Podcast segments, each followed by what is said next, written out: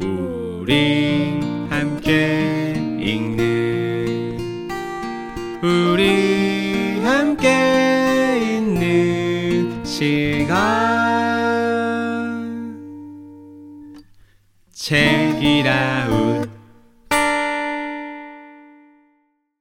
안녕하세요. 책과 함께 세 사람의 일상을 전하는 삼자대책, 황정은의 야심한 책 2부가 시작되었습니다. 저는 삼자대책의 한자입니다. 안녕하세요. 저는 그냥입니다. 안녕하세요. 단호박입니다. 네, 반갑습니다. 반갑습니다. 와. 네. 새해 복 많이 받으세요. 어, 네, 새해 복 많이 받으세요. 받으십시오. 책 이야기로 바로 들어갈까요? 네. 네. 오늘 저희가 이야기 나눌 책은 그냥님이 고른 책입니다. 네, 맞습니다. 조철기 저자가 쓰고 출판사 따비에서 나온 기호와 탐닉의 음식으로 본 지리입니다. 재밌었습니다. 아, 정말요? 네. 재밌었어요. 어, 정말. 음. 다행입니다. 제가 새해 첫 야심한 책, 삼자 대책 방송부터 너무 두 분께 두껍고, 무겁고, 그렇게까지 두껍지 않았습니다. 맞아요. 아, 그런가요? 네, 이게 종이가 좀 두꺼운 편입니다. 네. 그램 수가 좀 많은 편이고 그래서 그렇지 아마 그 사진을 컬러로 찍느라고 좀 네. 두꺼운 종이를 네. 쓰신 게 아닐까 싶어요. 아, 도표라든지 그림이라든지 사진이라든지 이런 게 많아서 되게 재밌게 읽을 수 있었어요. 만듦새가 저는 일단 무척 좋았고 아. 냄새도 되게 좋지 않습니까 이 책? 안 맡아봤습니다. 냄새를 맡나요? 냄새 안 맞습니까? 아, 제가 아무리 음식 이야기를 하는 책을 좋아하더라도 음식 이야기가 나온다고 해서 책의 냄새를 맡아보진 않습니다. 네 냄새가 좋습니다. 어, 뭔가 밀랍 냄새도 나고 빵 껍질 아. 냄새도 나고 되게 좋았어요. 종이를 뭘 쓰신 건지 궁금하네요. 혹시 그냥 어, 음식 냄새가 나는 곳에 책을 두신 건 아닐까? 아 그렇지 않습니다. 아. 이 책 고유의 냄새가 있거든요. 음. 네. 컬러 인쇄와 그 텍스트만 들어간 책의 냄새가 또 다르고 그런데 음. 되게 좋았어요. 컬러 잉크에 뭔가 어떤 성분이 뭔가가 좀 좋은 냄새가 음. 나나 봅니다. 콩기름 잉크 이런 걸 수도 있겠고요. 음, 콩기름 냄새는 좀 아닌 것 같고. 그거 있어요. 네. 그 밀랍 냄새 비슷한데 빵 껍질 냄새 섞인 그 냄새가 있거든요. 조만간. 송로버섯 찾으러 가실 것 같아요. 그, 그렇다고 합니다. 큰카, 큰카. 참고해 주십시오. 네. 냄새가 좋은 책 가지고 왔습니다. 사실 내용 자체도 조금 무겁잖아요. 그렇죠. 사실 읽으면서 너무 하, 소름이 막 돋고 그런 부분들도 있어가지고 아 두 분께 새해 벽두부터 너무 힘들게 해드린 건 아닌가 음. 하는 생각을 좀 했는데 음. 우리 전에 얘기했다시피 재밌다라는 말의 결이 정말 다양하니까 아무튼 재밌게 읽으셨다고 해서 다행입니다. 책 소개를 해볼게요. 조철기 저자님은요, 현재 경북대학교 지리교육과 교수로 일하고 계십니다. 지리교육을 통해서 어떤 인간을 길러내야 하는가? 지리교과는 더 공정하고 더 나은 세상을 만드는데 어떤 기여를 할 수 있는가? 이것에 관심을 두고 연구를 해오고 있다고 합니다. 이 책에서 분명히 이야기하고 있는 게 이 기호와 탐닉의 음식으로 본 지리라는 책은 지리라는 렌즈로 음식의 세계를 들여다보고자 한다 라고 의도를 밝히고 있어요. 그래서 일곱 가지 음식을 살펴보는데요. 이 음식들이 기호식품이자 상품 작물들입니다. 차나무와 홍차, 사탕수수와 설탕, 카카오와 초콜릿, 기름 야자와 팜유, 바나나, 새우, 포도와 와인 이렇게 일곱 개가 되겠습니다. 이 음식들을 들여다 보다 보면 만나게 되는 키워드들이 있는데요. 주로 이런 것들이에요. 플랜테이션, 노예무역, 아동노동, 인신매매, 강제노동, 환경문제, 동물권, 다국적 농식품 기업, 공정무역 같은 키워드들을 만나게 됩니다. 어떤 이야기가 나올지 아마 대략 그려지실 것 같아요. 첫 번째 장인 차나무와 홍차를 보면 이게 더 윤곽이 뚜렷하게 잡힙니다. 아시겠지만 영국 사람들의 유별난 홍차 사랑이 시작되고 과열될 때 이게 계기가 되어서 엄청난 역사적 사건들이 발생하지 않았습니까? 그렇습니다. 너무 잘 알고 계실 것 같아서 자세하게 설명드리는 건 조금 불필요한 것 같기도 해요. 그래서 간략하게 말씀을 드리면 중국 과의 관계에서 중국에서 이제 홍차 수입하는 거에 너무 열을 올리고 그리고 같이 도자기, 비단 이런 거 가지고 오다 보니까 영국이 재정이 부족해졌죠. 영국에서 가지고 있던 은이 당시 이제 거래 화폐였는데 그 은의 굉장히 많은 양이 중국으로 건너가서 영국 재정이 좀 위기를 맞을 정도였다고 해요. 그래서 영국이 하하 이거를 어떻게 하지? 우리가 수출하는 것도 많아야 되는데 라고 생각하다가 아주 나쁜 생각을 하게 되죠. 수출하지 말아야 할 것을 수출하게 되는데 그것이 바로 잘 아시다시피 아편이고 인도에서 양귀비를 재배해서 아편을 만들어서 중국에다가 가져다 팔고 그래서 중국에서 얻은 수익으로 자기네들은 홍차와 여러 은이라든지 이런 이득을 취했던 삼각 무역을 했던 그 역사가 있습니다. 그래서 아편 전쟁이 발생을 했었고요. 그리고 영국이 이 차를 가지고 또 압박을 하다가 일어난 역사적 사건이 하나 더 있는데 미국에서 일어났, 일어났던 보스턴 차 사건이죠. 차에 세금을 매겨서 자기네들의 재정을 충당하려고 했다가 미국 사람들의 반발에 부딪혀서 일어났던 사건들이고요.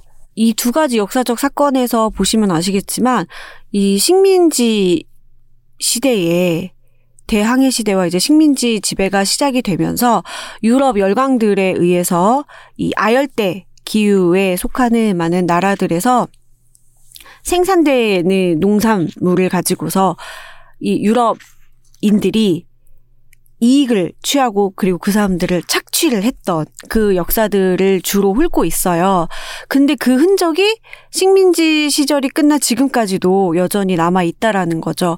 왜냐하면 이들은 그 농사를 지어온 기반 시설이 있고 농사를 지어온 시간이 있고 여기에서 생산되는 농산물은 여전히 선진국의 팔로가 있기 때문에 그 농업을 계속 이어오고 있는 현실입니다. 그래서 그 그것에서 비롯되는 문제들을 현재 진행 중인 문제들을 이야기하고 있습니다. 저는 이 첫 번째 장에서부터 아, 정말 너무 이 그 17세기잖아요.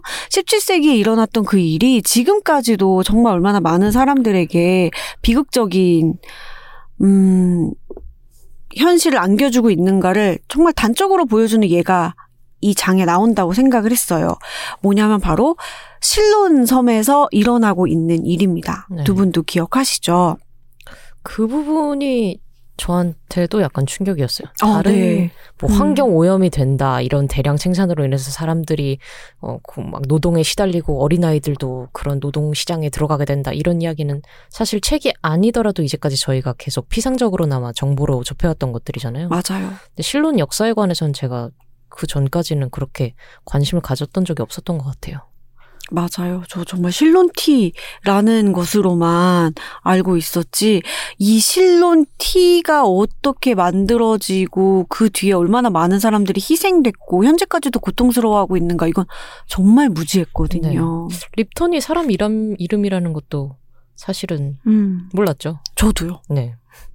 립턴이 최초로 홍차를 일회용 티백에 담아서 판매했다는 사실도 이 책을 통해서 알게 됐습니다. 오, 저도요. 맞아요. 네. 음. 저희가 먹고 있는 이 수많은 티백이 다 그 립톤 백인 아저씨가 시작한 예, 셈이었던 거죠. 그렇더라고요. 궁금해하실 분들을 위해서 간략하게 소개를 해드리면 일단 단호박님이 말씀하신 이 립톤이라는 사람은 저희가 알고 있는 그 노란색 차 마크에 들어간 그 립톤의 설립자 맞아요. 그 사람이 실론에 가서 차 플랜테이션을 본격적으로 시작을 했는데요. 이때 실론섬에서 어떤 일이 있었냐면 처음에는 이 차 농사에 이용할 노동력을 실론에 살고 있는 원주민으로 충당을 했어요. 근데 여기 인구가 적어서 충분하지 않은 거예요. 그러자 영국인들이 인도 남부에서 어떤 민족을 데리고 오는데 그 민족의 이름은 타밀족이고요. 이들은 하층 카스트였어요. 그래서 인도에서도 생계가 쉽지 않은 상황이었습니다. 이들을 데리고 와서 실론에서 농사를 짓는데 사실 영국인이 실론에 오기 전에 실론을 지배했던 민족이 있었어요. 신할리즈족이라는 사람들인데요. 이 사람들이 다수고 그리고 유입해온 타밀족은 소수였던 거죠. 둘은 일단 종교가 다릅니다. 타밀족은 힌두계인데 신할리즈족은 불교도였어요. 그리고 영국이 타밀족에게 영어를 쓰게 하는데 자기 나라 말인 영어를 쓰게 하는데 이것에 타밀족은 좀 뭐라 그래야 되지? 열려 있는 편이라고 해야 될까요? 예, 조금 순응한 편이었어요. 받아들이는 편이었는데 신할리즈 족은 거부합니다. 전통 언어를 고수합니다. 그러자 항상 이 식민 지배에서는 그런 일이 생기잖아요. 어, 너가 내 말 잘 듣는구나. 그러면 내가 너한테 요직을 줄게. 쟤를 부리자. 우리 말 안 듣는 쟤를 같이 부리자. 이렇게 되지 않습니까? 그래서 영국이 타밀족을 이용해서 신할리즈족을 통치하는 일이 발생을 했었습니다. 그러다가 실론이 실론이 스리랑카가 네 맞아요 실론이 독립을 해서 스리랑카가 되고 이 땅에 이제 영국군은 가고 신할리즈족과 타밀족이 남으니 타밀족이 억압과 차별을 받게 되는 거죠. 그 역사가 굉장히 좀 지독해서 둘 사이에 내전이 26년 동안이나 이어졌다고 합니다. 전쟁은 2009년에 끝났지만 여전히 뿌리 깊게 차별과 갈등이 남아있는 상황이라고 합니다. 네, 그리고 두 번째 장에 나오는 이야기는 사탕수수와 설탕인데요. 사탕수수의 원산지가 뉴기니 섬이라고 해요. 그 파푸아 뉴기니라는 나라가 있는 섬입니다. 그러다가 기원전 6천년경에 인도에 전해졌고 이때 인도에서 처음으로 사탕수수로부터 설탕을 만들어냈다고 합니다. 그리고 시간이 흘러서 기원전 4세기에는 유럽인들이 사탕수수를 만나게 됐고 이후 인도로부터 설탕을 수입해서 유럽인 상류층의 사치품으로 자리를 잡게 됩니다. 2018년 기준으로 볼 때 사탕수수를 가장 많이 재배하는 나라는 브라질과 인도라고 하고요. 이 설탕을 가공하고 판매하는 시장을 지배하고 있는 것은 대부분 유럽의 기업입니다. 영국 연합식품, 테이앤드라일, 테레오스, 쥐드추커, 노드추커 등 다섯 개 회사가 유럽연합의 사탕수수 가공량의 약 80%를 차지하고 있다고 합니다. 이들은 천문학적인 이익을 올리고 있는데 반면에 사탕수수를 재배하는 농민과 농업 노동자들은 빈곤에 시달리고 있어요. 한 예로 아프리카 남동부에 말라위라는 지역이 있는데 이곳 사람들의 주식은 옥수수입니다. 그런데 사탕수수 재배 면적이 너무 넓어서 옥수수를 재배할 면적이 적어지니까 옥수수 생산량은 적어지고 가격은 폭등해서 이 사람들은 굶주림에 시달리고 있다고 합니다. 사탕수수 재배 지역 주민 중에 85%나 되는 사람들이 굶주림을 겪고 있다고 해요. 사탕수수의 생산은 환경에도 미치는 악영향이 굉장히 큰데요. 사탕수수를 밭을 일구기 위해서 삼림을 벌채하고 그러면서 동식물의 서식지가 파괴되고 물을 남용해서 부족해지고 수질이 오염되고 이런 다양한 환경 문제를 낳고 있습니다. 그리고 사탕수수가 재배되는 이 지역의 농민들이 지금 이상기후를 경험하고 있다고 해요. 그래서 또다시 수입이 감소하는 악순환이 반복되고 있다고 합니다. 들으면 들을수록 모든 식, 식재료라고 할까요? 그 식재료를 만드는 것들을 보면 인간 진짜 인간이 처먹는다 이런 생각이 들고요. 그리고 음, 그 맞아요. 모든 종류의 것에서 농민들한테 들어가는 건 아무것도 없고 그것을 포장하고 유통하고 어, 크게 크게 사들여가지고 뿌려대는 그 업체한테 모든 돈이 돌아간다는 게 맞아요. 사실 맞아요. 한국도 비슷하잖아요. 음, 한국도 음, 농업 인구에 맞아요. 대해서 그렇게까지 많은 돈이 돌아가지 않고 그걸 유통하거나 어, 브랜딩해서 파는 사람들한테 훨씬 더 돈 많은 돈이 돌아간다는 게 왜 왜 이 모양일까라는 생각을 자주 했습니다. 그렇습니다. 이 책에 등장하는 기호식품 재배지 중에서 생산지 중에서 와인 생산지를 빼고는 대부분의 지역에서 그걸 생산하는 노동자가 가장 가난해요. 네. 가난한 정도가 아니라 굶주림에 시달립니다. 그래서 저는 와인이 이제 맨 마지막 장으로 들어가 있잖아요. 7장으로 들어가 있는데 읽으면서 앞에 여섯 장의 이야기랑 굉장히 결이 너무나 다르죠. 다른데 다르죠. 이걸 의도적으로 넣으셨나 보다라는 생각이 들었어요. 대비가 너무 확 되는 거예요. 네. 맞아요. 이 와인 같은 경우에는 앞에 나온 다른 기호식품들과 달리 생산지가 일단 잘 사는 나라예요. 그리고 생산지에서 제작을 해서 돈을 벌어요. 생산하는 사람들이 이거를 상품으로 완, 완제품으로 만들어서 돈을 버는 위치에 있어요. 그리고 이곳에서 생산된 상품이 전 세계에서 높은 가치를 가진 것으로 여겨집니다.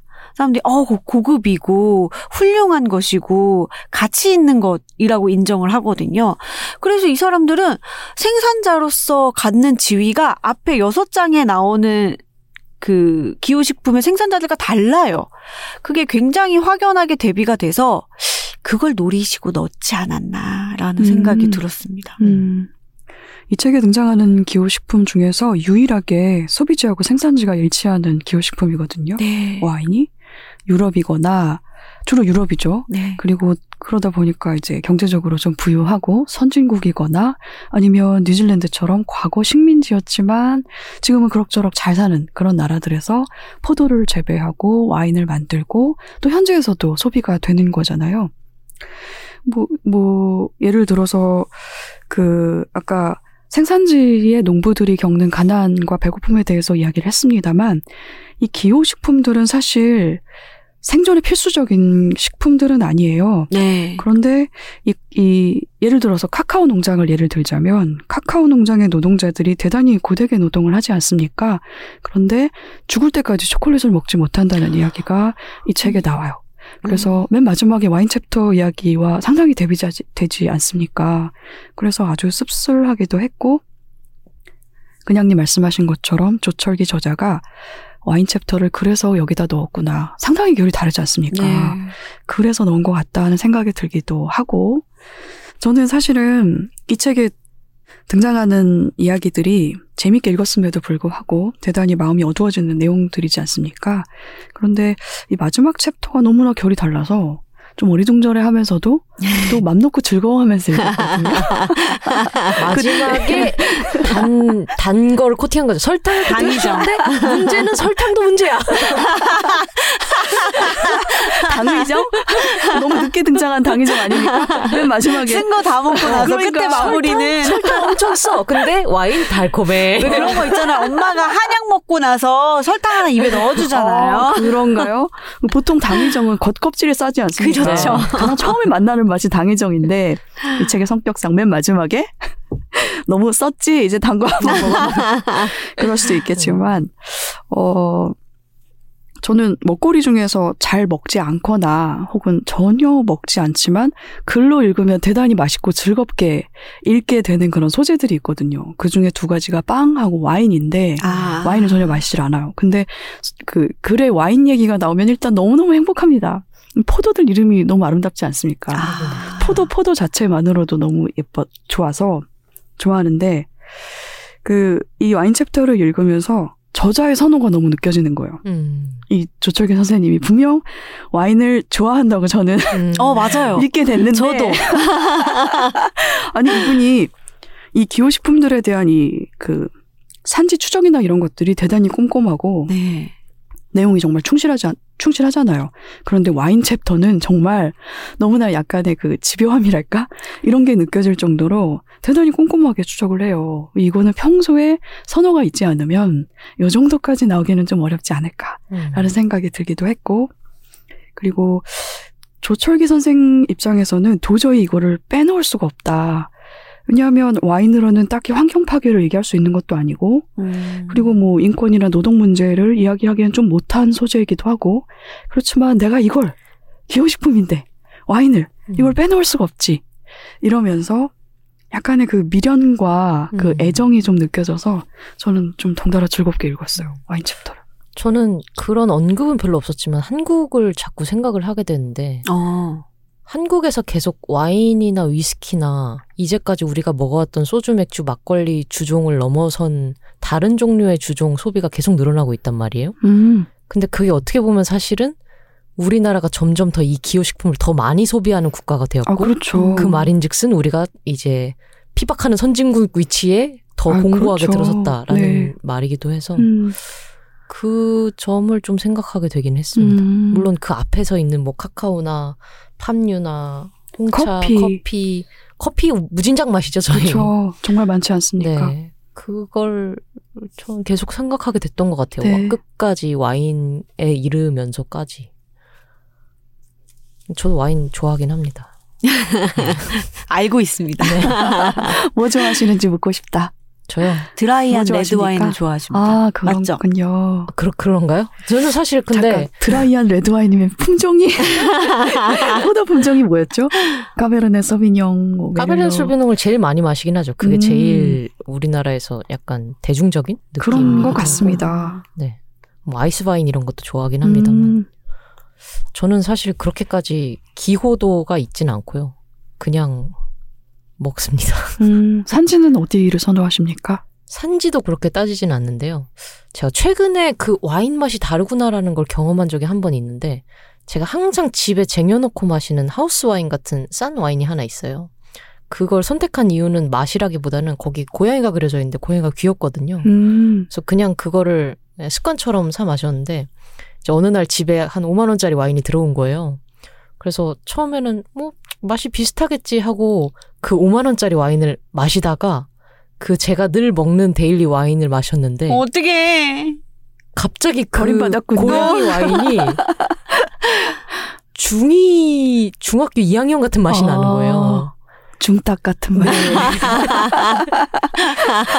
이게 어. 이상한 향취가 있고 음, 어. 잔맛. 그쵸. 이제까지 한 번도 느끼지 못했던 그 못한. 맛이 있어서 어 이래서 사람들이 와인의 품종과 위치와 어쩌구를 따지는구나라고 생각하게 된 계기가 있긴 했습니다. 그게 하지만 취하고 나니까 다 비슷했다. 네, 예. 정답. 그게 기호식품이 가진 뭐랄까 뭐라고 표현해야 될까요? 한 번 맛보면 돌아갈 수 없는 그런 느낌의 어떤 그쵸. 종류? 네, 그 더 뭔가 조금 더 풍성하고 좀 자기 취향에 맞는 맛을 만나게 되면 네. 탐닉의 정도가 점점 더 맞아요. 깊어지지 네. 않습니까? 비용도 네. 많이 들고 수고도 많이 들고 그렇습니다. 같은 경우에도 차를 한 번 마시기 시작하는 친구를 옆에 두면은 행복하지 한도 않습니까? 없이 한도 없이 네, 그 친구의 생활에 그 차가 비중 차지하는 비중이 늘어나게 되죠. 음, 음.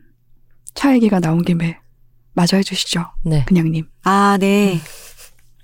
무슨 얘기 하다가 저희가 너무 설탕 얘기하고 아, 좀 네, 설탕 것 얘기 하다가. 아 근데 설탕도 그렇지 않습니까? 저는 새우 얘기 들으면서 너무 깝깝해져가지고 음. 당분간 새우 못 먹겠다라는 생각을 했는데 맞아요. 아이고. 설탕은 설탕은 저희가 피해갈 수가 없어가지고 네. 아유 이걸 어떻게 해야 되나라는 생각을 하면서 읽었어요. 설탕도 공정무역 설탕이 있어요. 네 있습니다. 네. 그렇게 찾아갈 수는 있겠지만 전반적으로 좀 좀 깝깝하긴 했어요. 그렇죠. 전반적으로 음, 음, 깝깝하죠. 예, 설탕 얘기 계속 해주시죠. 설탕 같은 경우에는 그것도 이거는 좀 흥미로운 지점이었어요. 뭐냐면 저희 앞서 차나무와 홍차 이야기 했잖아요. 그런데 홍차가 영국에서 굉장히 각광을 받고 유행이 되던 것이 설탕의 생산이 막 활발해지기 시작하던 시점과 굉장히 뿌리 맞아요. 깊은 관련이 네, 있다. 네. 이것도 흥미로웠죠. 네. 설탕을 먹기 위해서 홍차를 그렇게 그렇죠. 소비를 했다는 이야기가 그냥 설탕을 있었죠. 푸기 위한 도구에 불과했던 거예요, 홍차는. 그냥 설탕만 먹으면 좀 그러니까 홍차에다 타 마셔야지 하면서 잔뜩 설탕을 퍼먹고 있었던 거죠. 그리고 이게 그것도 흥미로웠잖아요. 이게 마치 무슨 때루아처럼 영국의 음. 수질에서는 맞아요. 홍차의 맛이 녹차의 맛보다 더 매력 있다라는 거 아닙니까? 경수와 연수의 차이. 네. 네. 그런데 또 마침 설탕도 있겠다. 밀크티를 또 이분들이 음. 개발해서 굉장히 즐겼다더라. 이런 얘기가 음. 있어서 흥미로웠습니다. 음. 근데 그러면서 이제 비극적으로 차 플랜테이션과 음. 사탕수수 플랜테이션은 같이 그냥 쌍두마차처럼 막 달려가기 시작한 거죠. 음. 그렇게 달려갈 때 이제 노예 노동에 대한 이야기가 나오지 않습니까? 처음에는 이제 아메리카 원주민을 착취하던 유럽인이 아, 이걸로는 노동력이 부족해라고 해서 아프리카에서 사람들을 데려와서 노예로 아, 이용을 하게 됩니다. 그러면서 또다시 이 지긋지긋한 삼각무역, 네, 유럽과 아프리카와 아메리카의 삼각무역이 시작이 되고요.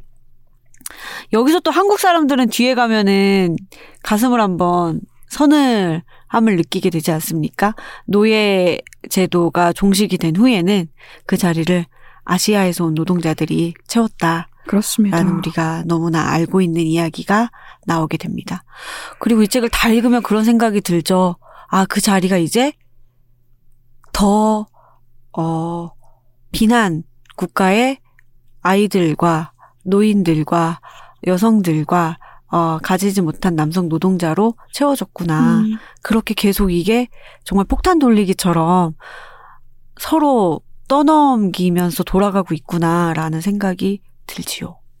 저는 그 사탕수수 섹션에서 이제 차를 굴리는 방법으로 바이오 오, 네. 에탄올. 이야기가 나오는데 맞아요. 그러니까 주로 제가 식재료를 선택하는 어떤 기준 중에 하나가 탄소 중립이긴 한데 탄소 중립을 위해서 반대로 탄소를 마구 내뿜고 사람들을 착취하는 이런 환경은 도대체 어떻게 해야 될 것인가 그런 생각이 들었죠. 음, 거의 끝부분에 나오는 내용이죠. 그 바이오 연료에 대한 내용인데 네. 이거는 다양한 학자들이 예전부터 계속 지적을 해온 문제예요. 바이오 연료 환경 때문에 바이오 연료를 여러 나라에서 이제 국가 정책으로 밀기도 하는데 이게 식량 위기를 불러온다는 거잖아요. 곡물이 재료 아닙니까? 네. 근데 이게 대부분 이제 인간이 섭취해야 되는 주요 식량으로 사용되는 그런 공- 농작물들인데 밀이라든지 옥수수, 대두 이런 것들입니다. 근데 이게 식량 위기라고 하면 그러면 어느 나라에서 식량 위기를 불러오는가 이것도 좀 생각을 해봐야 되고요. 연료로 사용하려면 대량으로 재배를 해야 되기 때문에 땅이 필요하지 않습니까? 그래서 더 못 가진 사람들의 토지를, 땅을 빼앗거나 그 사람들이 먹을 식량을 재배할 땅이 줄어드는 문제가 생기는 거죠. 네, 그래서 그 사탕수수와 설탕 챕터의 마지막 내용이 이렇게 마무리가 돼요.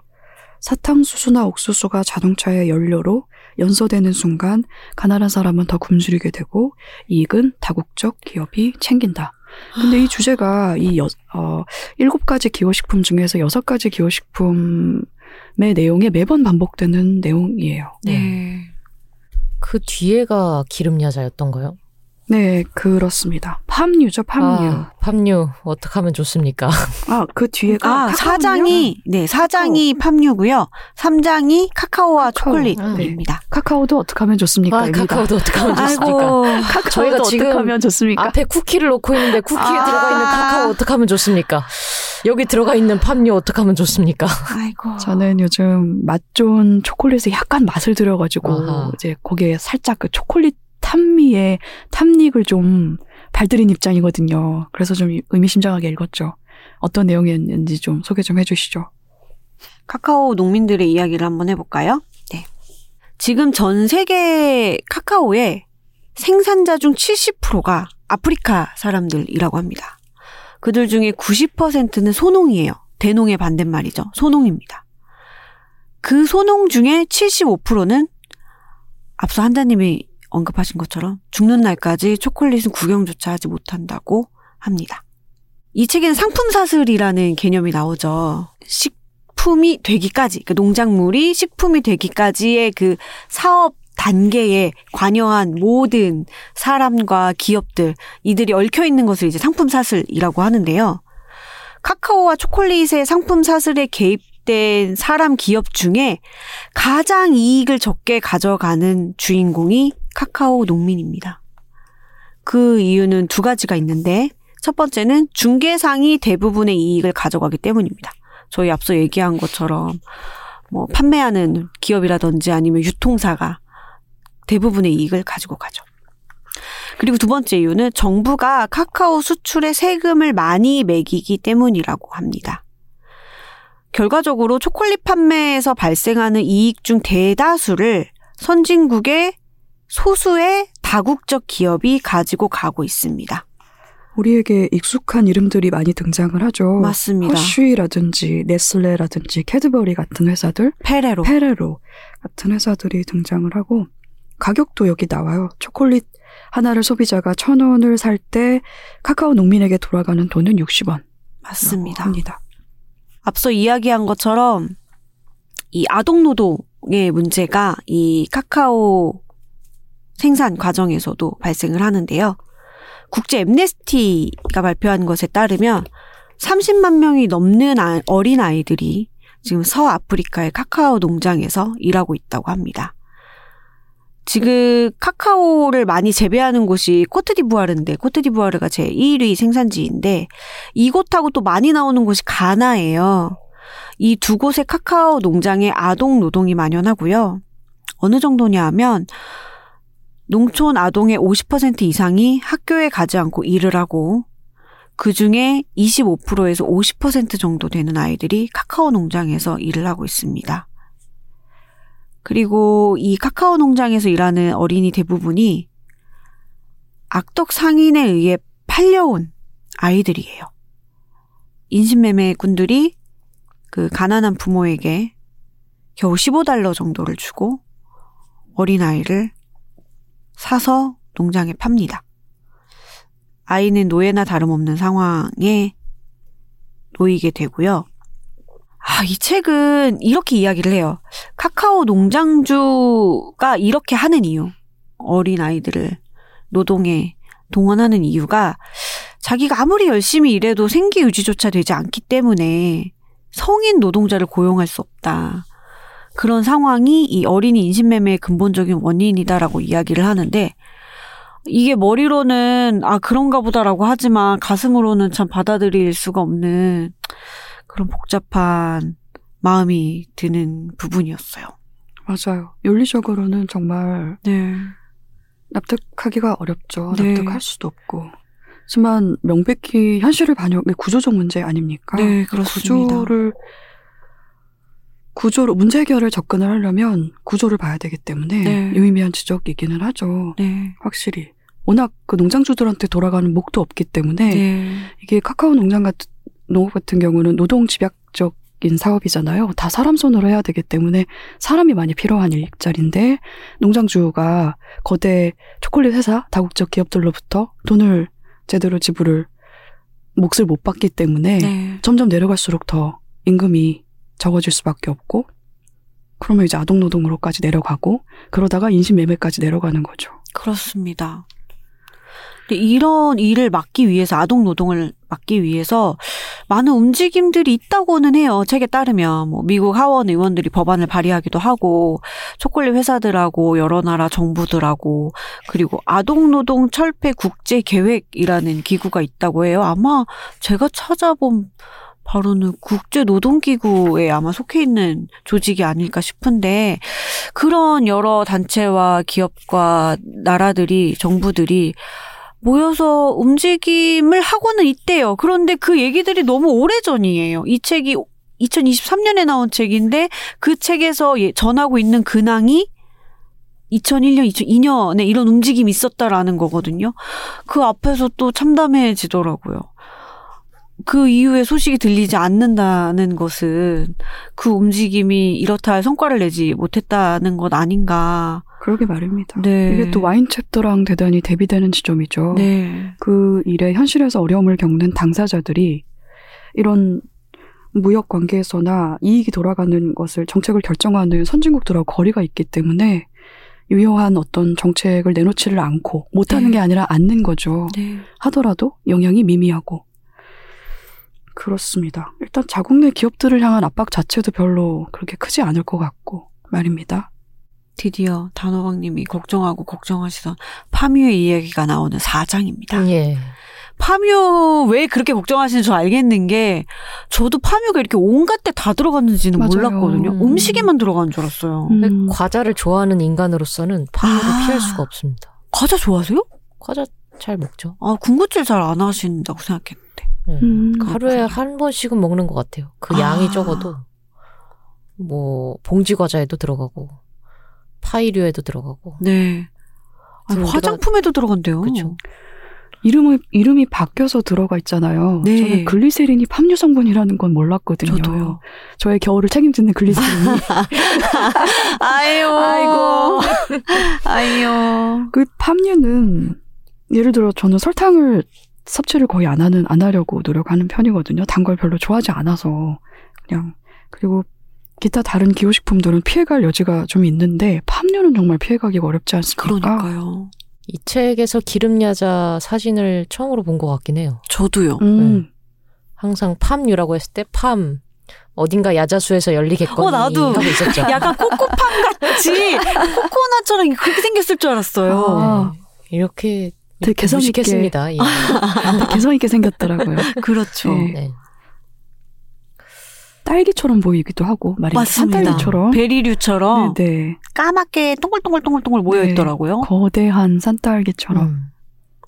그래서 제가 또 그 소금 지방 아, 소금 열 지방산이었던가 그 순서가 늘 헷갈리는데 저도요. 음. 제가 그 요리책 좋아한다 그랬었잖아요. 네. 거기에서 지방을 담당하는 역할이 어쨌든 식물성으로 들어간다면 식용유 아니면 팜유가 될 음. 텐데 집에서 요리를 해 먹으면 뭐 팜유를 넣을 일은 거의 없다고 손 치더라도 음. 밖에서 먹으면 사실 팜유를 피해갈 수 있는 방법이 음. 없어서 맞아요. 음. 그렇습니다. 저의 지방을 어떻게 책임질 것인가 아이고. 음, 그런 생각을 했습니다. 근데 이게 또 파면은 약간 우리가 지금까지 이야기한 3, 세 장에 걸쳐서 이야기한 식품들과는 조금 다른 면이 있었어요. 뭐냐면 그 식민지 시대 유럽인들에 의해서 상품 작물로 재배되기 시작한 게 아니고 현대에 이르러서 플랜테이션 형태로 재배가 시작됐다라고 얘기한 부분이었습니다. 지금 식품에 팜유를 사용하는 회사 들이 언급되고 있는데 역시 우리에게 익숙한 이름들이에요. 네슬레, 켈로가 아, 네슬레 안 끼는 데가 없습니다. 진짜 음, 네슬레 음. 정말 싫어합니다. 저는 음. 네슬레, 켈로그, 펩시코, 우리가 아는 펩시 맞습니다. 그리고 허쉬 같은 회사들이 이 파묘를 사용하고 있다고 합니다. 네슬레 나빠요. 네, 네슬레 정말 나쁩니다. 나쁩니다. 제가 예전에 세계의 절반은 왜 굶주리는가에서도 음.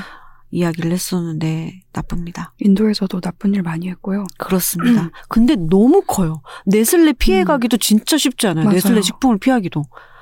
아, 너무 문어발처럼 라인이 되게 많아가지고 식품 나서 브랜드가. 기분이 나빠져요. 나중에 아, 알게 되잖아요. 그렇죠. 맞아요. 네. 네, 쓰네요. 입에는 단데 내용은 쓰네요. 그렇습니다. 어, 그거 너무 이 책을 하- 잘 보여주는 말이네요. 네. 음. 우리 입에는 단 것들이 참 내용은 썼습니다. 네. 그런데 이 우리가 네슬레 욕을 실컷 했지만 아, 이 한국 기업들도 인도네시아 파묘 농장을 많이 갖고 있더라고요. 그렇습니다. 예, 삼성물산, LG상사, 대상, 코린도, 포스코테우가 이 책에는 이야기되고 있습니다. 플랜테이션을 운영하고 있다는 거잖아요. 네, 맞습니다. 이 책에서 계속 이야기하는 게 우리가 소비자이자 시민으로서 기업들에 계속 말을 해야 된다라는 거잖아요. 음. 우리는 이 문제에 관심이 있다. 너희들이 윤리적인 선택을 해야 한다. 지속 가능한 정책을 만들어라. 라고 이야기를 해야 된다라는 건데 그런 의미에서 여기 방금 이야기한 한국 기업들도 우리가 좀 기억해 두면 좋겠다. 라는 생각도 했어요. 네. 하, 참 그래요. 뭔가 그 소비자가 요구하는 것들이 소비자도 여러 가지 야- 양면성을 가지고 있어서 그걸 요구함과 동시에 더 맛있는 것을 만들어라 요구함과 동시에 음. 너희들의 이익을 더 많이 만들어서 너희들의 주가를 올려라라고 요구하기도 한단 말이죠. 아, 근데 그 팜유 아. 플랜테이션을 운영하는 것이 재무제표에서 보면 그냥 수익률 상승하고 똑같은 거예요. 그러겠죠. 음. 네. 더 많이 착취해서 원재료 값을 줄여서 너네 이익을 더 만들어라. 이런 건데. 아, 문제는 성장 중심 자본주의. 그렇다. 그래요. 인간이 도시에 살면서 더 많이 모여서 더 많이 노동하고 힘드니까 단 거 먹고 음. 팜유 먹고 그래서 더더욱 착취하고 착취해가지고 안 되니까 또 주식으로 한탕 벌어보려고 하고 그러다 보면 또 팜유로 착취하고 그렇게 된다. 뭐 이렇게. 에이, 그런 거죠. 그런데 정말 너무 날카로운 정말 지적이었어요. 우리가 윤리 경영을 요구하면서 동시에 너의 수익률 증대로 나의 주식이 좀 높아졌으면 하는 그 욕구도 동시에 가지고 있다라는 거. 네. 그건 진짜 날카로운 지적입니다. 그리고 요새는 너무 사람들이 몰려서 살아서 이 모양인가라는 생각도 자주 했거든요. 저는 많은 문제들이 거기에서 비롯된다고 생각합니다. 네. 음, 그러니까 이 사람들을 다 먹여 살리기 위해서는 이런 유통망이 점점 더 커질 수밖에 없다고 저는 생각을 하고 음, 사람들이 몰려 살아서 일을 더 많이 하고 그럼 장 볼 시간이 없고 그러면은 인터넷으로 주문을 하고 인터넷에서 주문하는 것들은 다 거대 유통망들이다. 그래서 결론은 다 같이 이렇게 모여 살지 말고 조금씩 나눠서 살면서 맞아요. 일을 적게 해야 된다. 맞습니다. 음. 많이 모여 살고 있고 인구도 너무 많고. 네. 그리고 저는 예전에 단호박님이 방송에서 이 말씀을 하신 적이 있었던 것 같은데 이 책 읽으면서 다시 생각났거든요. 뭐냐면 우리가 소비하는 식품이 너무 획일화되어 있다. 네. 음, 다양하지 않고 몇몇 것에 집중되어 있다 보니까 맞아요. 이렇게 대량 생산을 해야 되는 상황 때문에 요 이 착취 구조가 발생하 는 것 같아요. 그 측면이 분명히 있는 것 같아서 맞아 우리가 흩어져 살면서 노동 시간 줄이고 좀 자급자족을 어느 정도 조금씩이라도 하면서 다양하게 먹으면 어, 좀 좋을 텐데 그런 생각이 들었습니다. 그러게 말입니다. 언제부턴가 대형마트 가면 내가 원하는 상품이 거기 없다는 생각에 항상 길을 잃은 것 같다는 느낌을 받거든요. 맞아요. 내가 원하는 것들이 아니에요. 그 많은 물건들이 쌓여 있는데 희한하지 않습니까? 네. 네. 반짝이는 사과가 가득해요. 아, 근데 다 아, 같은 그러면 안 사과야. 되는데. 그- 사과 반짝이는 사과 그거는 매대를 관리하는 사람이 잘못하는 것입니다. 왜냐면 가장 막 오늘 중 가장 화를 내시는 대목 안 됩니다. 반짝이는 사과. 아, 그 대형 유통망 그 마트의 노동 그 경험에 따르면 아. 그 사과는 절대 반짝반짝 닦아 놓으면 안 돼요. 그 사과가 사과에서 올라오는 그 분이 많을수록 단 사과거든요. 아. 그래서 반짝반짝 보통 이제 예쁘게 보이려고 그걸 닦아 놓는 네. 경우가 요즘엔 그래도 좀 덜한데 음. 그 닦아 놓으면 이제 베테랑들은 화를 내죠. 음. 네가 무슨 짓을 한 건지 제가 저쩌고 잘못. 봤나 반짝이는 귤이었나 봅니다. 아니 저도 반짝이는 귤. 반짝이는 사과가 먹음직스럽다고 생각했었거든요. 그렇긴 하죠. 네. 그렇긴 하지만 아니군요. 약간 좀 거칠거칠하고 하얗게 분이 올라와 있는 사과가 맛있습니다. 저는 근데 반들반들한 사과 일부러 고르기도 하거든요. 진짜 네. 음. 맛있어 보이니까. 아니군요. 그리고 뭐- 최근에 마트에서 제일 별로라고 생각하는 점은 버섯을 좀 다른 버섯을 먹었으면 좋겠는데 맞아요. 아. 정말로. 어, 그거 정말 완전 공감. 네. 왜 느타리와 새송이밖에 나는 먹을 수 없는가? 맞아요. 그것도 뭐죠? 그 팽이버섯이랑 만가닥 망가닥 버섯도 있고 최근에 이제 급부상하고 있는 버섯으로 송화버섯. 고기 고기 느타리가 아. 그 고기 느타리 맛있어요. 어. 고기 느타리 맛있고. 근데 정말 없습니다. 그게 우리나라에서 대량으로 버섯을 아직 재배하지 못해서 그런 걸 수도 있고요. 그래서 최근에 제가 버섯 다큐멘터리를 봤는데 그 하, 어디였더라? 하여튼 정부 기관에서도 그 새로운 버섯 균류를 대량으로 생산할 수 있는 균류를 찾기 위해서 음. 그 담당자분들이 산을 막 돌아다니고 계시더라고요. 음. 그래서 막 거대한 어 바구니 같이 생긴 거의 막 1kg에 육박하는 버섯이 자생하는 버섯이 있어요. 음. 그게 만약에 상용화가 되면은 엄청난 식량이 되는 거죠. 어. 뭐 그런 걸 찾아다니고 계시다고 하더라고요. 음. 광대버섯이었나? 이름이? 광대버섯은 독버섯입니다. 먹으면 안 될 것 같은데. 네, 버섯이에요. 다른 다른 이름이었나 무슨 말씀하시는 거예요? 광대버섯 너무 깜짝 놀랐네. 대량 생산해서 소비자들에게 먹여서 어떤 인구 감소를 좀 죄송합니다. 아 논란을 일으켜서 죄송합니다. 그러게요. 그 이름이 아니었나 봅니다. 무리를 일으키셨네요. 어, 네. 아니 그래서 제가 또 일본 음식 나오는 거 좋아하니까 음. 일본 음식이 나오는 이야기를 읽다 보면은 일본에서 먹는 또 버섯들이 있어요. 잎새버섯이라든지 아. 음. 그 만가닥 버섯 이런 것들이 나오면 이제 궁금해지는 거죠. 무슨 맛일까? 근데 우리나라 슈퍼에 가면 버섯을 찾을 수가 없습니다. 음. 되게 한정돼 있죠. 네. 표고, 느타리, 양송이, 팽이. 그 정도 팽이. 그 그리고, 정도. 그리고 약간 송이버섯 종류의 사촌들이 계속 늘어나요. 음 맞아요. 송이, 양송이, 새송이, 뭐, 모르겠어요. 송이, 송이. 백만송이. 백만송이. 백만송이. 아, 그런 아, 버섯도 예, 있군요. 송이 것들이 종류가 있어요. 약간 개발하기 쉬운가 봐요. 맞아요. 아. 송이에 대한 어떤 환상 때문일까요? 송이버섯 하면? 뭔가 맛 좋고 고급이라는 인식들이 있어서 아. 정작 송이를 음. 제가 먹은 적은 없는 것 같거든요. 아 저는 먹어봤습니다. 아, 정말 맛있어요. 음. 생으로 먹어도 맛있지 않습니까? 여러분 왜 이러세요? 왜요? 우리 피디님 집들이 갔을 때 피디님이 우리를 위해 귀한 송이버섯 내어주셨잖아요. 아, 그랬었어요? 아, 자연산 그- 송이. 그랬습니까? 저는 왜 기억이 없죠? 거기서 그럼 저 없을 때 드셨습니까? 아니에요. 다 같이 먹었어요. 그쵸, 피디님? 맞죠? 아, 그럼 그때 제가 송이를 어. 먹었네요. 제가 온갖? 그 송이의 아류를 먹느라고 까먹었나 봅니다. 네, 그랬구나. 그렇습니다. 저는 기억이 나지 않습니다. 저는 표고버섯 튀김밖에 기억이 나지 않습니다. 아, 네. 그냥 버섯 장수가 작가님이 있었죠. 튀겨 주신 그것이 기억이 나네요. 그리고 버섯이 그 유통망이 길기가 좀 힘든 맞아요. 식재료예요. 네. 그래서 네. 약간 우리나라 안에서 자급자족할 수 있는 몇 안 되는 식재료라고 저는 생각을 해서 음, 로컬 푸드로 활용하기 좋다. 그쵸. 좀 버섯이 다양해졌으면 음. 좋겠다. 저는 포르토벨로를 먹고 싶습니다.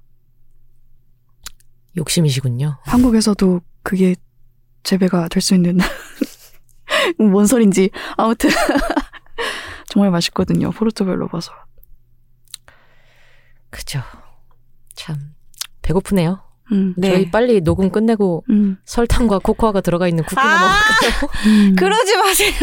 나중에 바나나 얘기도 해야 돼요. 맞아요. 바나나 얘기 맞아요. 바나나, 바나나. 바나나 얘기하기 전에 한 가지만 더 이야기하겠습니다. 이 파뮤에서요. 네.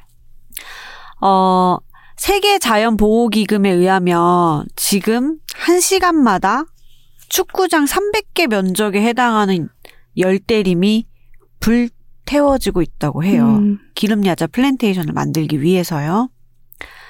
그래서 이곳을 삶의 터전으로 삼고 있는 많은 야생 동물들이 생존을 위협받고 있습니다.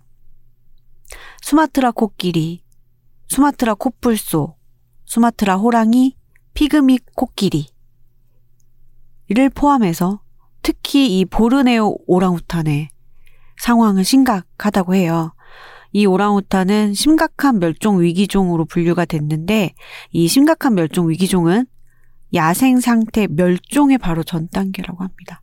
멸종을 코앞에 두고 있다고 하는데요. 더 서늘한 것은 전문가들의 예측에 따르면 지금과 같은 속도가 계속 이어지며 2025년경에 멸종할 것으로 예상이 된다고 합니다. 이 멸종, 동물들이 멸종해가면서 존재 자체가 없어지는 거잖아요. 이게 대단히 심각한 위기 경보라는 걸 인간들이 조금 더 인식을 해야 될 것 같아요. 그 동물만 멸종하고 끝나는 게 아니거든요.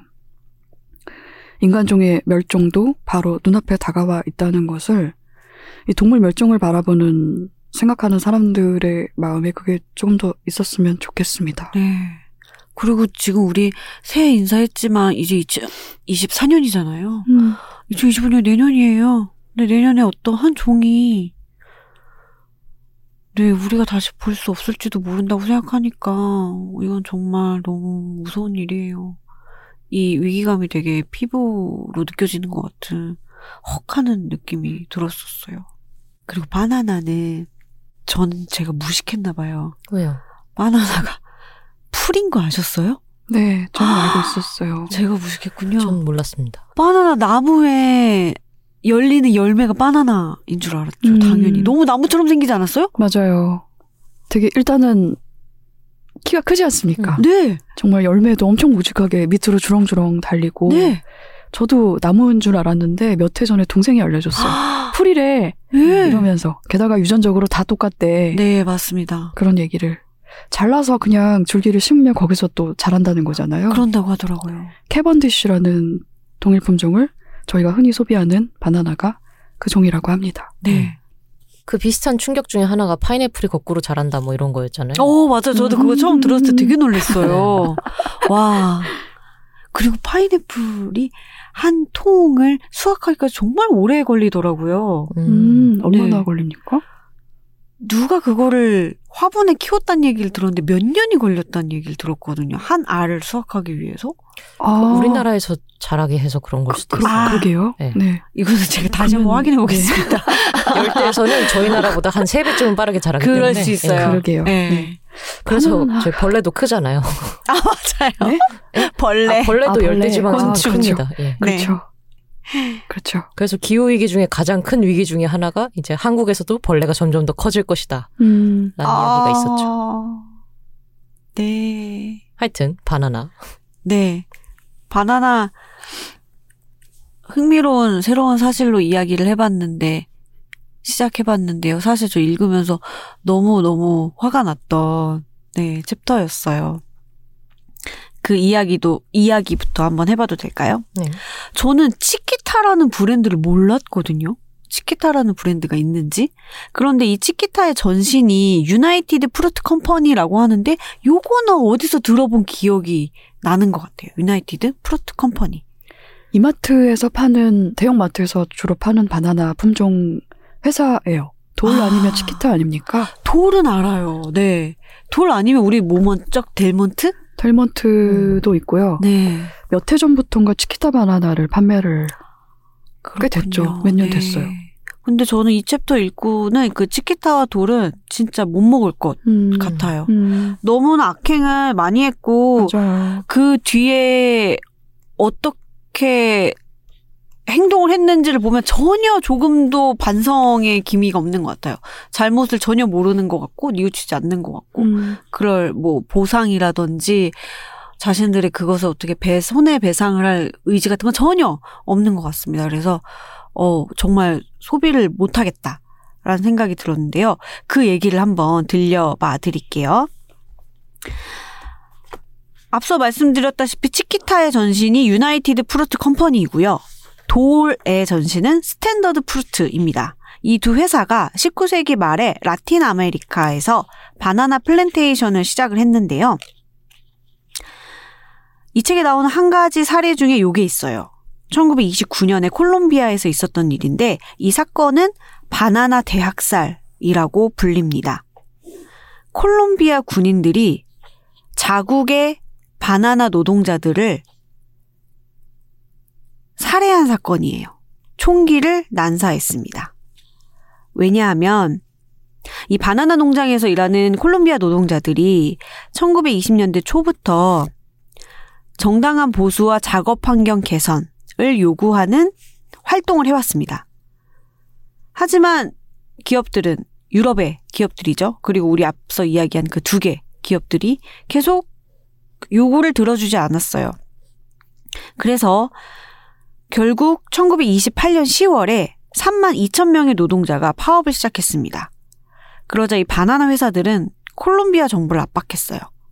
정부는 계엄을 선포하고 그리고 예배를 드리기 위해 시 광장에 모인 이 바나나 농장의 노동자들과 가족들을 향해 총을 발포했습니다.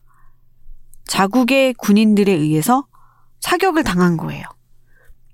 그 바나나 회사가 바로 유나이티드 프루트, 치키타의 전신입니다. 그런데 이런 일이 1929년에 콜롬비아에서만 있었던 게 아닌 거죠. 1950년대 과테말라에서는 최초로 민주적으로 선출된 정부가 있었는데 이 정부가 바나나에 대한 통제권을 놓고 바나나 회사들과 싸우다가 전복이 됐습니다. 그러니까 끌어내려진 거죠. 교체된 거예요. 이 뒤에는 역시 유나이티드 프루트가 있었습니다. 근데 이 미국이 중앙아메리카의 다른 나라들에서도 자국의 바나나 회사들이 필요하다고 하면은 미국의 군대를 파병을 했다라는 음. 거예요. 그래서 다른 나라 정부를 압박을 하고 자국의 이 바나나 기업들을 옹호하고 보호를 한 거죠. 그 예로 1903년 이후에는 온두라스를 7차례 침공했고요. 1908년 이후에는 파나마를 4차례 침공했습니다. 1910년에는 니카라과에, 1921년에는 코스타리카에 쳐들어갔습니다.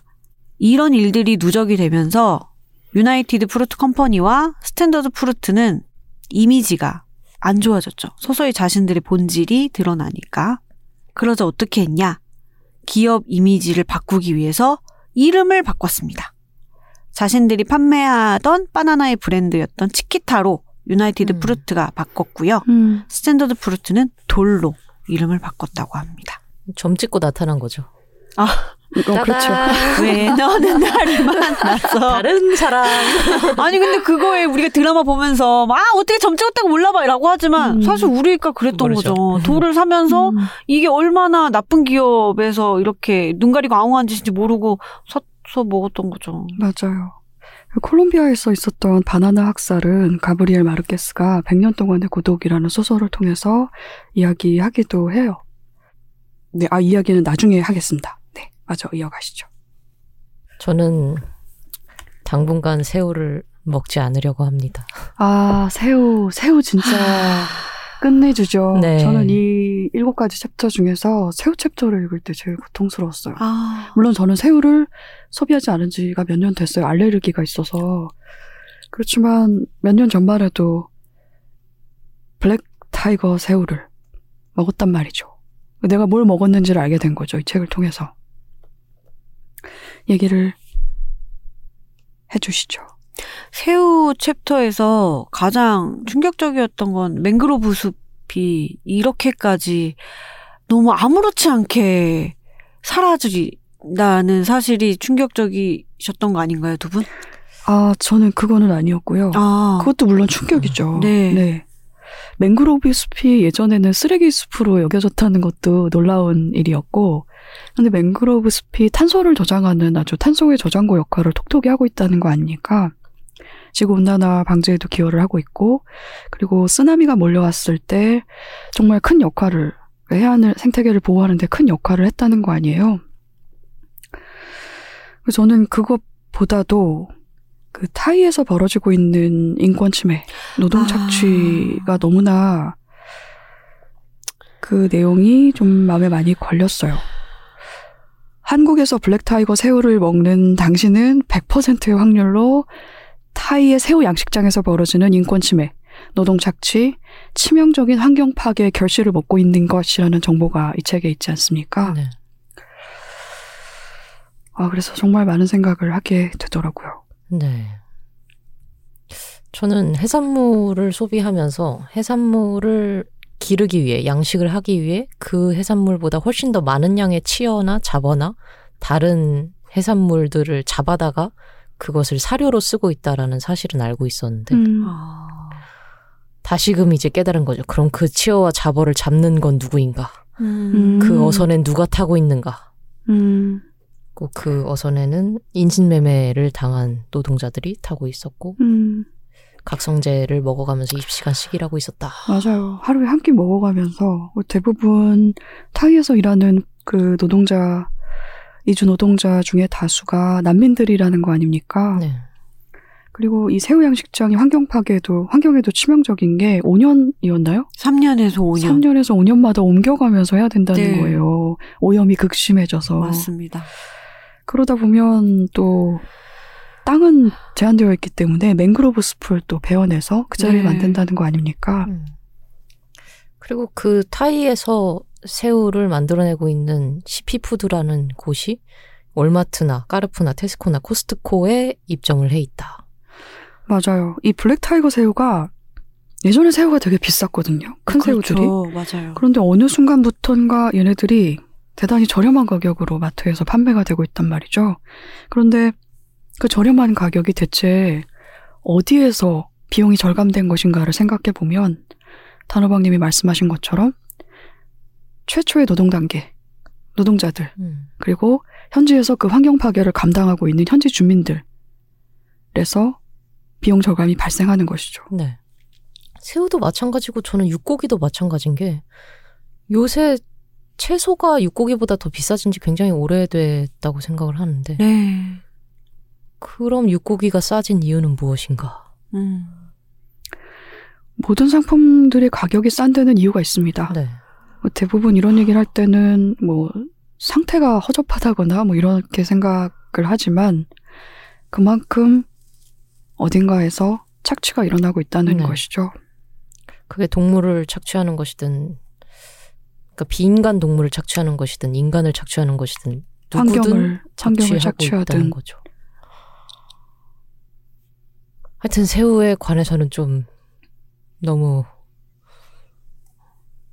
이런 사실을 들으면 물론 이 책에서뿐만이 아니고 다른 데에서도 우리가 계속해서 이런 비슷한 정보를 접해 왔었잖아요. 이 양식이 얼마나 환경을 오염시키고 있는가, 음. 이 방식이 얼마나 사람들을 착취하고 있는가 이야기를 많이 듣는데 그런 정보를 들을 때마다 좀 자기 자신한테 환멸이 나죠. 내가 이 맞아요. 생태계에 일조를 했구나라는 생각이 음. 들어서. 아유, 그- 쓰다 써. 책이 여태 그냥 작가님이 소개해 주신 대로 기호와 탐닉의 음식으로 본 지리. 이 책에서 이야기하고 있는 내용은 다국적 농식품 기- 기업에 의한 그러니까 주로 플랜테이션 재배를 통해서인 거죠. 농업의 세계화 그리고 먹거리 산업화를 이야기를 하고 있잖아요.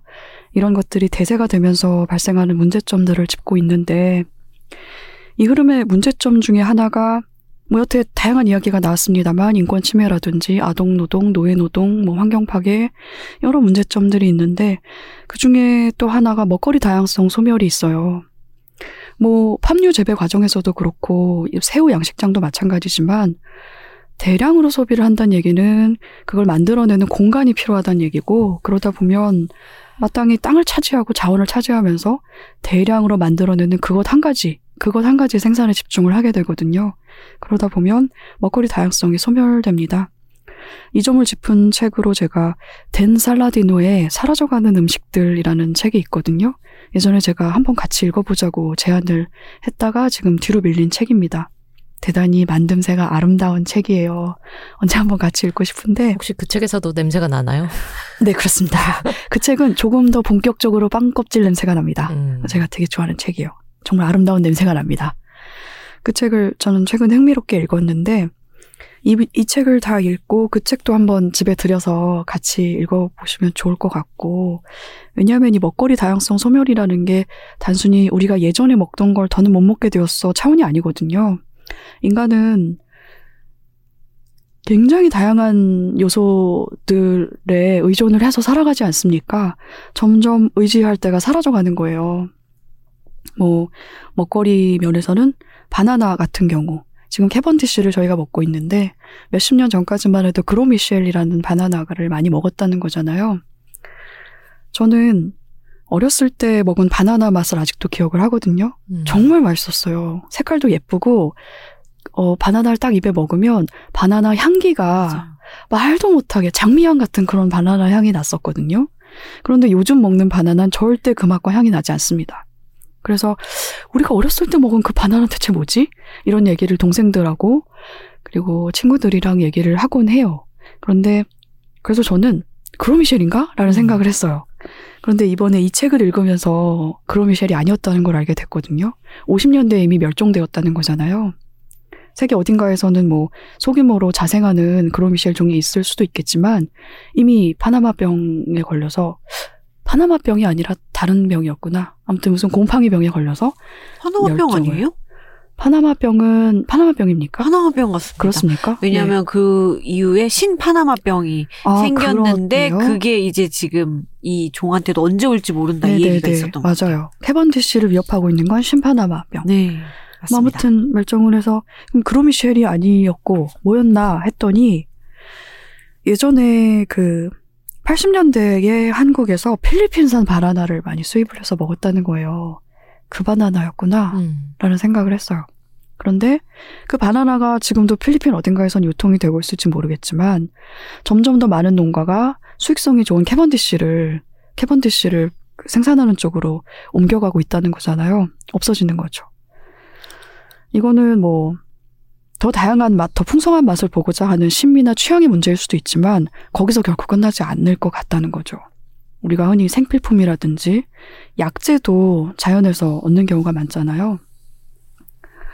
위험한 상황이 점점 다가오고 있다는 생각도 들고, 그리고 저는 그, 아까 잠깐 타이밍을 놓쳐서 이 얘기를 못했는데, 그 사탕수수 농장의 노동자들이 보호장구가 없어서 눈을 다치는 경우가 많다는 이야기가 정말 마음이 아팠습니다. 그게 옥수수 이파리처럼 잎이 길고 날카로워서 노동을 하다 보면 옥수수 밭에 혹시 들어가 보셨어요? 네. 되게 위험하잖아요. 그렇게 눈을 다치는 경우가 많다는 이야기였어요. 고울 같은 거 보급할 만도 한데 그것도 없이 노동자들이 하고 있고 우리 테이블에 오르는 설탕이 누군가가 다치고 너무나 무리하게 노동을 한 결과의 결정들인 거죠. 그 팜유 챕터를 다다랐을 때 이미 마음이 너무 무거워서 하게 된 생각인데 저는 수질 오염을 좀 줄여보려고 식물성 세제를 사용하거든요. 그 주방 세제 말입니다. 두 분도 그렇지 않습니까? 저는 그냥 계면 활성제 아무거나 그렇습니까? 네. 그, 그 흔히들 그 환경을 좀 수질오염 생각하는 분들은 최근에 그 비누, 설거지 비누 많이 사용하잖아요. 네. 저도 사용하고 있거든요. 그런데 이 세제가 환경에 이로운 것은 우리 주변에서나 그러하다는 지적이 이 책에 나와요. 그게 되게 저희 뒤통수를 탁 때렸어요. 음. 재료가 파뮤라서 산지에서는 심각하게 열대우림을 파괴하면서 생산되고 있는 소재라는 걸 알고서 정말 다로박님이 말씀하신 것처럼 어, 무력감도 느끼고 탄력감도 느끼고 말입니다. 나도 그래도 나름 생각한답시고 요거저거 하는데 이게 대체 무슨 소용이 있나라는 생각을 잠깐 하기도 했고 인간으로 지구에 태어나서 살아간다는 것이 우리가 고통을 겪는다기보다는 우선 고통을 만들어내는 일이기도 하다는 생각을 하게 됐고 예전에 카슨 맥컬러스라는 작가가 있어요. 소설가인데 이분이 이런 말을 한 적이 있습니다. 우리가 만진 모든 것은 다른 존재들이 겪은 고통의 결과다. 이 말이 계속 생각이 났어요. 이 책을 읽는 동안에. 그래서 좀 겸허하게 살아야겠다. 다만 이런 종류의 이야기를 읽을 때마다 어 뭐야 할 수 있는 게 아무것도 없고 먹을 수 있는 게 아무것도 없어. 뭘 하든 나는 죄를 짓고 사는 거야. 그러면 이것저것 아니고 어떻게 생각해? 어떻게 살아? 살려면 어쩔 수 없지 뭐. 계속 하던 거 하는 게 아니라 나의 편리라든지 나의 일상이 누군가의 고통과 착취와 지금은 반드시 연결이 되는 것 같아요. 네. 이거를 좀 인식을 하고 하는 것이 필요하지 않나 음. 싶습니다. 그래서 방법은 뭐가 있습니까? 방법을 제시를 하고 있지 않나요, 이 책에서? 앞서 이야기 잠깐 언급했던 것처럼 이 기업들에게 우리가 계속 목소리를 내야 된다라는 게 저는 공통적으로 얘기하고 있는 해결책이 아닌가 생각을 했습니다. 그러면 불매 쪽이기도 할 테고요. 음. 아니면 뭐 다른 쪽에 이제 윤리적인 경영을 하는 혹은 공정무역을 하는 걸 소비하는 쪽으로 갈 수도 있을 거고요. 책에서는 주로 공정무역 제품을 구매하자는 이야기를 자주 해요. 네. 네. 그리고 이게 그 환경이라든지 지역 공동체 혹은 사람에게도 두루두루 긍정적인 효과가 생각보다는 크지 않았습니까? 네. 책의 내용에 따르면 예를 들어서 커피나 초콜릿은 이미 공정무역 시장이 상당히 형성이 되어 있거든요. 그렇지만 바나나 공정무역이라든지 새우 공정무역이라든지 설탕 설탕은 조금 있습니다. 그 밖의 것은 아직 형성이 안 된 것 같아서 더 만들어지긴 해야겠죠. 그래서 소비자로서 어차피 살아갈 거라면 공정무역 제품들이 조금 가격이 비싼 건 사실이지만 그런 선택을 하는 것이 분명히 효과가 있다. 라는 생각을 좀 하게 됐어요. 이 음. 책에서 구체적인 사례를 이야기하고 있기 때문에 좋습니다. 또 하고 싶은 이야기가 남아 있으실까요? 그것도 좀 생각을 해봤어요. 먹거리 구매할 때 로컬 구매, 가급적 산지 직거래로 구매하는 방법도 도움이 혹시 될까요? 도움이 되지 않을까요? 어떻습니까? 도움이 되리라고 될- 저는 될 것- 생각합니다. 되지 않을까요? 네. 네, 아무래도 중간에. 이윤이, 네, 이윤이, 이윤이라고 표기 표기합시다. 예. 이윤이 떼어 먹힌다라고 하지 말고. 떼어 먹히는 거죠. 이 네. 굉장히 많은 분량을 가져가지 않습니까? 저는 사과하고 귤을 그렇게 구매를 하고 있거든요. 산지직 거래로 구매를 하고 있는데 올해 복숭아를 구매를 해봤어요. 복숭아도 이제 그런 식으로 산지직거래로 올해부터 구매를 해- 했는데 복숭아 같은 경우는 수확 전에 선불로 지급을 해요. 음, 그 이게 좀 좋은 경험이었던 것 같아요. 내가 복숭아를 구매한 농장에서 돈을 보내, 보내면서 잘 키워주세요. 네, 잘. 키워주세요라는 부탁을 했거든요.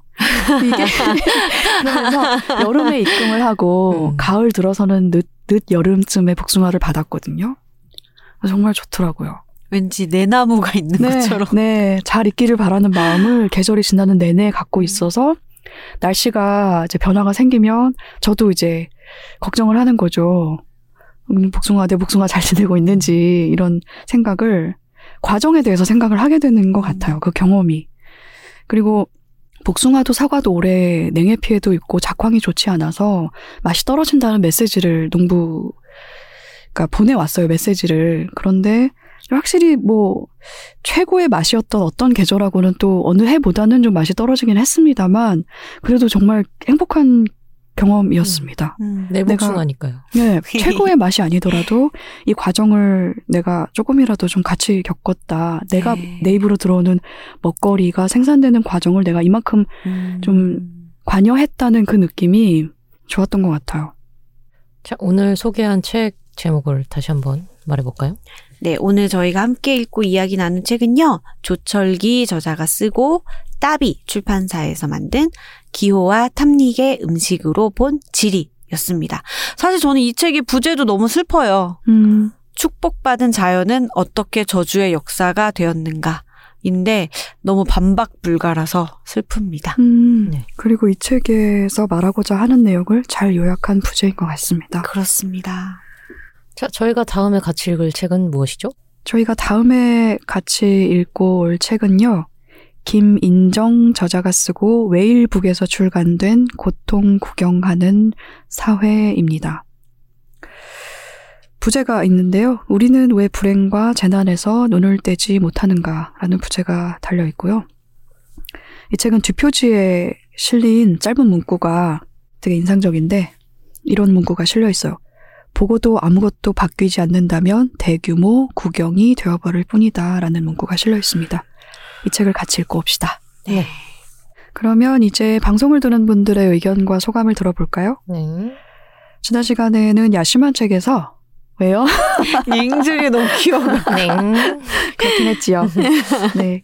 그 귀여운 소리를 내는 단호박님을 바라보는 그냥 작가님의 눈초리도 매우 귀여웠습니다. 아, 나 이거를 맞은편에서 저만 본다는 게 되게 아깝기도 해요. 음, 아, 그래요? 가끔은. 귀여운 걸 보는, 귀여운 걸 보는 걸 귀여워하는 귀여움. 오늘 왠지 머리도 코카스 파니엘처럼 귀여워. 오늘 대단히 루이적이지 않습니까, 머리가? 머리 새로 하신 줄 알았는데, 네. 그냥 내추럴하게 기, 길렀더니 저렇게 됐다네요. 어. 네. 제가 네. 파마를 하고 좀 머리가 상태가 음. 한 3개월쯤 지나면 루이 내지는 뭐 코카스파니엘 내지는 조금 더 지나면 이제 예수님 뭐, 뭐 라커 뭐 종류별로 나옵니다. 너무 다양한데요? 좋으네요. 그래서 저희 지난 시간 야심한 책에서는 박소영 작가님을 모시고 내가 있는 요일에 대해서 이야기를 나눴고요. 삼자대 책에서는 가난한 아이들은 어떻게 어른이 되는가를 같이 읽었습니다. 먼저 야심한 책에 대한 댓글이고요. 팟빵에 이팅 으캬캬 님이 오랜만에 댓글을 남겨주셨어요.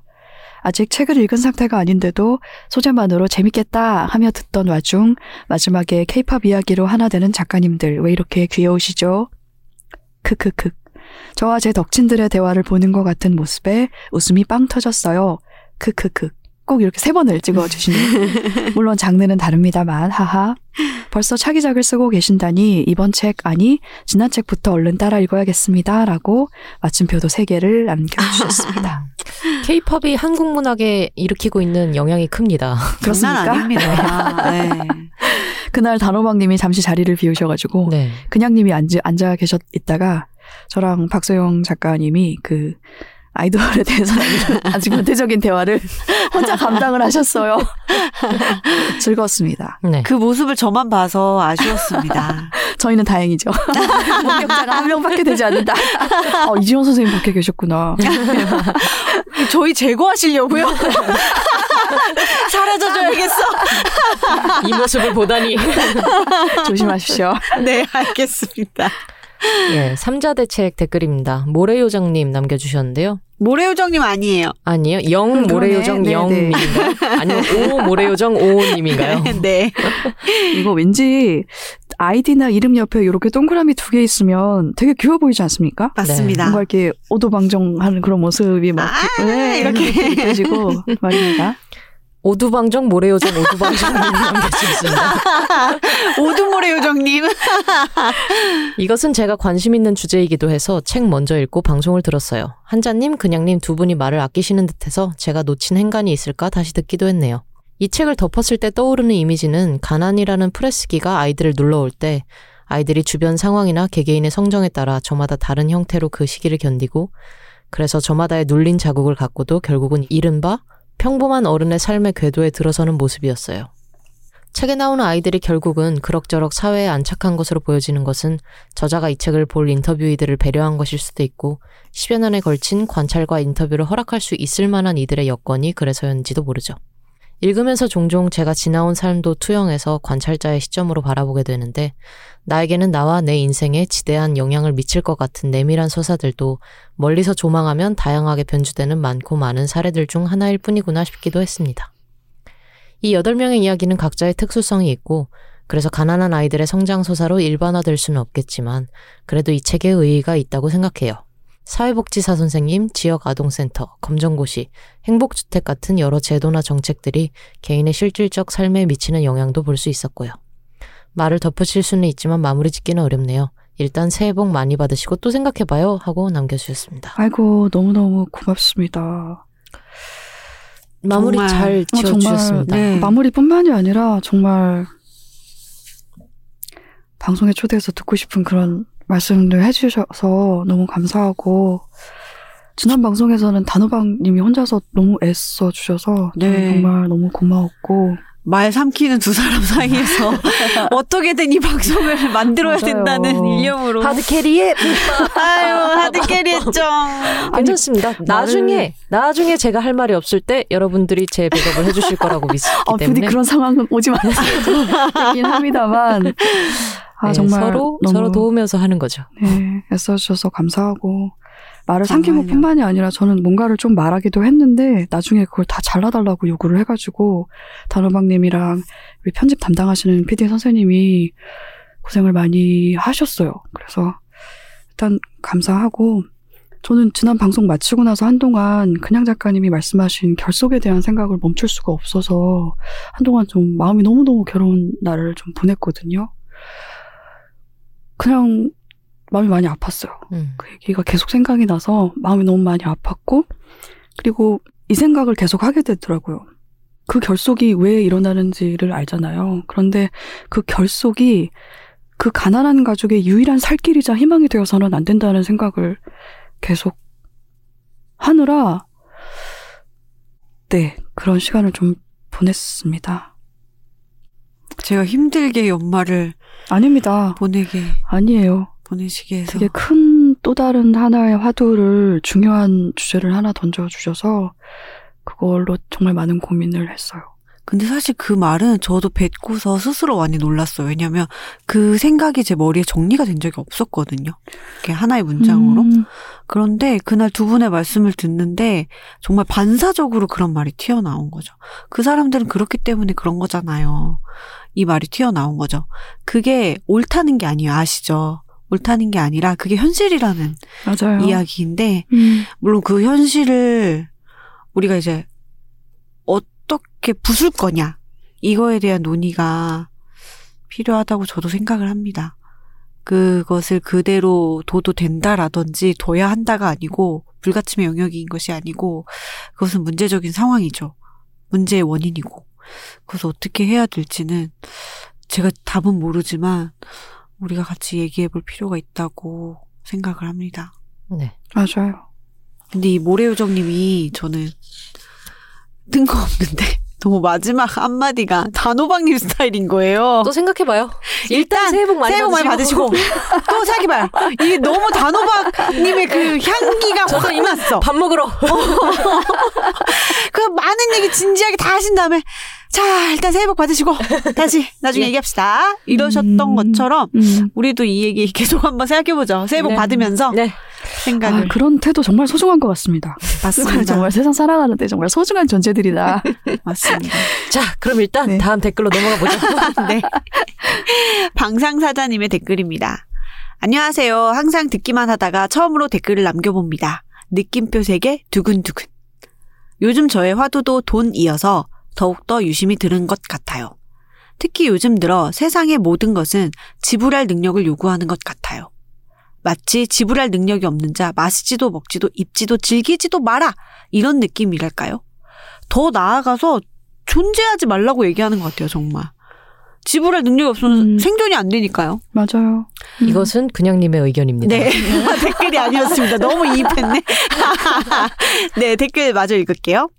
특히 요즘 늘어나는 구독 서비스를 보면 더욱더 이런 느낌이 강해지는 것 같아요. 여기서 또 제 얘기 잠깐 얹을게요.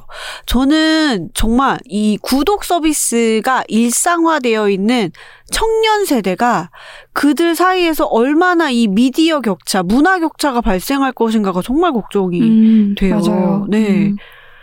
이게 저희 때하고는 또 다른 것 같아요. 6천 원, 5천 원 내면 영화 한 편 볼 수 있었던 시절하고는 음, 또 다른 것 같아요. 왜냐면 그렇습니다. 지금은 당장 핸드폰 데이터도 다 돈이고 음. 그것도 내가 지불할 능력이 없으면 어떤 정보의 세계 커뮤니티에서 배제되는 거잖아요. 차단당하는 거죠. 쫓겨나는 거고. 그래서 이게 정말 걱정이 많이 됩니다. 맞아요. 필수품들인데 아직 기성세대에서는 그것이 사치품이라는 인식이 있는 것도 그렇습니다. 문제인 것 같아요. 네. 댓글 마저 읽을게요. 네. 그리고 주변 친구들을 보면 돈이 많아 support를 받을 수 있는 상황을 보면 항상 질투가 많이 나는 것 같아요. 그리고 그게 무엇이든 하고 싶은 걸 하면서도 빠른 속도로 성장하는 것 같기도 한 것 같아요. 괄호 열고 노력도 돈이 있어야 가능한 걸까요? 괄호 닫고. 세상에서 돈이 전부는 아니라고는 하지만 한편으론 돈이 전부여야 하는 것 같아요. 처음 댓글인데 속풀이를 해버린 것 같네요. 무튼 이번 에피소드도 정말 정말 엄청 잘 들었습니다.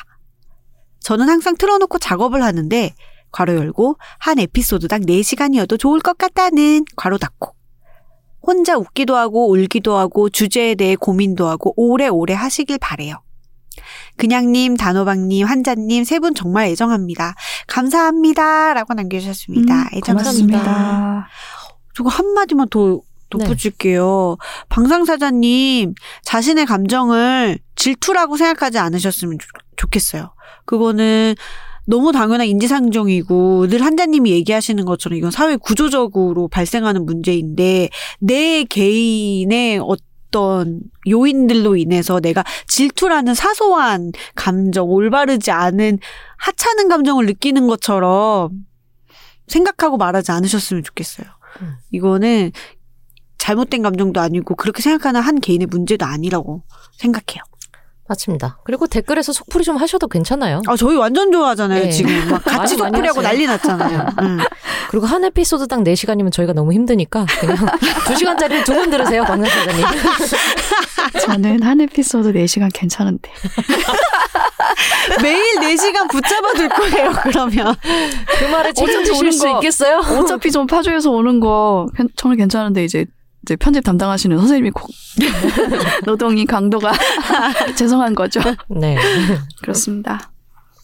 아 그만큼 이 대화가 즐겁다는 거죠. 맞습니다. 네. 아, 알고 있습니다. 저희도 즐거워요. 그 정용돈 씨 밈 같지 않아요? 뭐요? 그만큼 신나신다는 거지 그 밈이 있잖아요. 아, 그래요? 그런 게 있어요? 아, 네 무한도전 밈이 있습니다. 네. 음, 그만큼 재밌으시답니다. 저희와의 네. 대화가. 감사합니다. 저한테요? 아니요, 다 방상사자님도 그렇고 한자님도 그렇고 네. 그냥님도 아, 그렇고 네, 다 감사합니다. 알겠습니다. Thank 네. you. Thank you. 네이버 오디오 클립에 굿범님이 남겨주셨습니다. 처음 댓글을 다네요. 올 한 해 정말 감사했습니다. 매주 듣는 기쁨이 매우 컸습니다. 새해 복 많이 받으세요. 라고 남겨주셨어요. 네. 감사합니다. 감사합니다. 새해 음. 복 기원을 저희가 많이 받았으니 새해 복을 저희도 돌려드리도록 하겠습니다. 그러게 말입니다. 어떻게 돌려주실 거예요? 그거는 앞으로 고민해 보겠습니다. 일단 새해 복 많이 받으시고 네. 고민해 보겠습니다. 저희는 이게 복을 기원하는 것 자체가 복을 나눠주는 행동이기 때문에 음. 복을 나눠줌과 동시에 그 복을 저희가 받게 되는 것이기도 합니다. 음. 그렇군요. 네. 음. 약간 무한 순환 자원 같은 거라서 그러네요. 복을 많이 음. 저희한테 기원하면 할수록 저희도 복을 많이 드리게 될 겁니다. 아마도. 음, 그렇습니까? 예. 그, 어, 뭔가 되게 어디선가 들은 듯한 세계관인데요. 저 되게 되게 삶이 같죠. 너희가 열심히 해라. 열심히 하면 돌려받을 어, 것이다. 아주 아. 우주의 기운이 뭐 이런 건가요? 그러니까요. 뭔가 낯익은 향기가 그렇지만 믿고 싶은 세계관이네요. 음, 네.